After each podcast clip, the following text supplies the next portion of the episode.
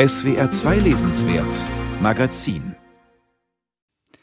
Nur wenige Leser dürften sofort merken, dass es sich bei Nur eine Feder auf dem Atem Gottes um ein Zitat der großen mittelalterlichen Mystikerin und Gelehrten Hildegard von Bingen handelt. Wer Sigrid Nunes Roman liest, erfährt das im dritten der vier Kapitel. Darin berichtet die Erzählerin von ihrer Leidenschaft für das klassische Ballett. Dem war sie als Jugendliche verfallen und unterzog sich dafür gerne den dafür notwendigen Strapazen. An Tagen, an denen man es geschafft hatte, nichts als einen Apfel und einen Schokoriegel zu essen, ging man mit Übelkeit und rasenden Kopfschmerzen ins Bett, aber auch mit einem Gefühl des Triumphs. Sogar jetzt noch, da ich fast 40 Pfund mehr wiege als mein junges Selbst, sehe ich mich nicht als dünn, wenn ich Fotos aus jener Zeit betrachte. Ich war nie dünn, nicht einmal mit 90 Pfund. Zu schauen, wie lange ich ohne festes Essen auskam, bis zu fünf Tage, war mein liebstes Spiel. Wie schön der eingesunkene Bauch, die herausstehenden Knochen, leicht wie eine Feder zu sein, leicht wie eine Seele, eine Feder auf dem Atem Gottes, die heilige Hildegard von Bingen. Von Hildegards Mystik ist im direkten Kontext dieser Stelle wenig zu erkennen. Hier erzählt ein Ich, das sich auf Schmerz und Entsagung eingelassen hat. Es genießt glückselig die harten Trainingseinheiten an der Stange. Die Stunden im muffigen Trainingssaal sind eine Möglichkeit, dem eigenen Zuhause zu entkommen.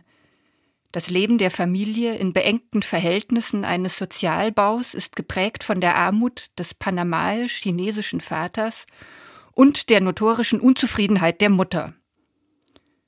Das erste Kapitel erzählt von Chang, geboren 1911, der nach der Immigration in die USA und nach der Rückkehr als Soldat der Army im Zweiten Weltkrieg in Deutschland, von wo er seine 16 Jahre jüngere Frau mitbringt, sein Leben lang in New York fremd bleibt.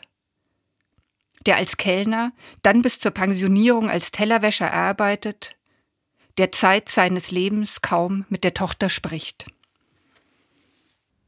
Ich kenne nur unerträglich wenige Fakten über sein Leben obwohl wir 18 Jahre lang im selben Haus lebten, hatten wir sehr wenig gemeinsam. Wir hatten keine Kultur gemein, und es ist nur leicht übertrieben zu behaupten, dass wir auch keine Sprache gemein hatten. Als ich geboren wurde, lebte mein Vater schon fast 30 Jahre in Amerika, aber wenn man ihn sprechen hörte, konnte man es nicht glauben. Sein Scheitern, die englische Sprache zu lernen, schien mir immer etwas Vorsätzliches zu haben. Als ich alt genug war, es zu verstehen, hatte mein Vater so gut wie aufgehört zu sprechen. Auch die Mutter Christa, der das zweite Kapitel gewidmet ist, bleibt in New York eine Fremde. Sie wurde 1927 in Schwaben geboren.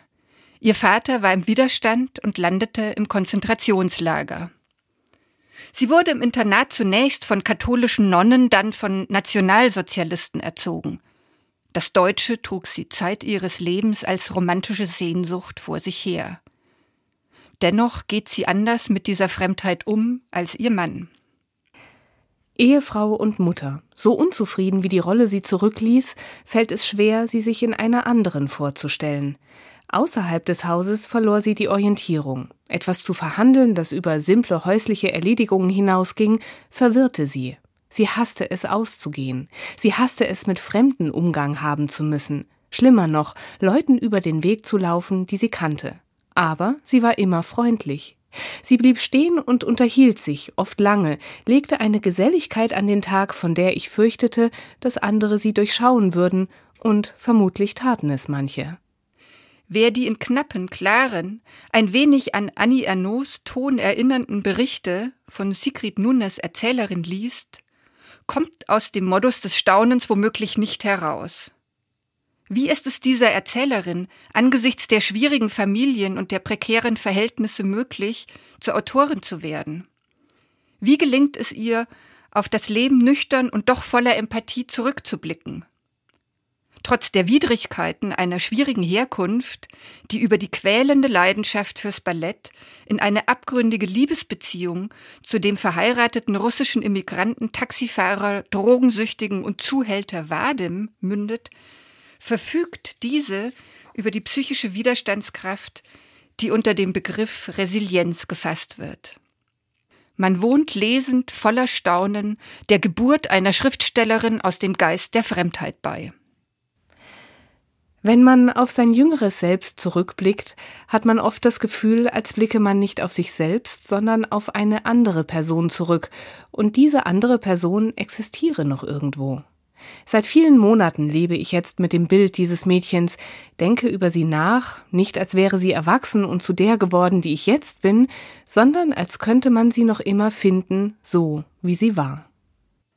Die Intensität, mit der die Erzählerin von Wie eine Feder auf dem Atem Gottes daran glaubt, durch ihr Schreiben verschüttete Erlebnisse, verblasste Erinnerungen, verdeckte Zusammenhänge freilegen und besser verstehen zu können, ist betörend und erhellend.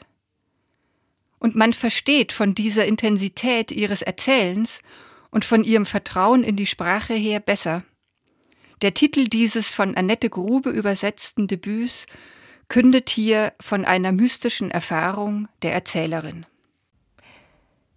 Ich bin allein in meinem Zimmer, ein schmaler Schreibtisch vor dem Fenster, das auf den sich langsam mit Schnee füllenden Hof hinausgeht. Aufgeschlagene Bücher auf dem Schreibtisch, eine helle Lampe, Zigaretten, das Foto meines Freundes. Ich werde die ganze Nacht da sitzen. Ich werde alle Zigaretten rauchen und am Morgen werde ich durch den Hof gehen, um Fragen über Literatur und den tragischen Sinn des Lebens zu beantworten. Das Geräusch eines Stifts, der in der Nacht über Papier fährt, ist ein heiliges Geräusch.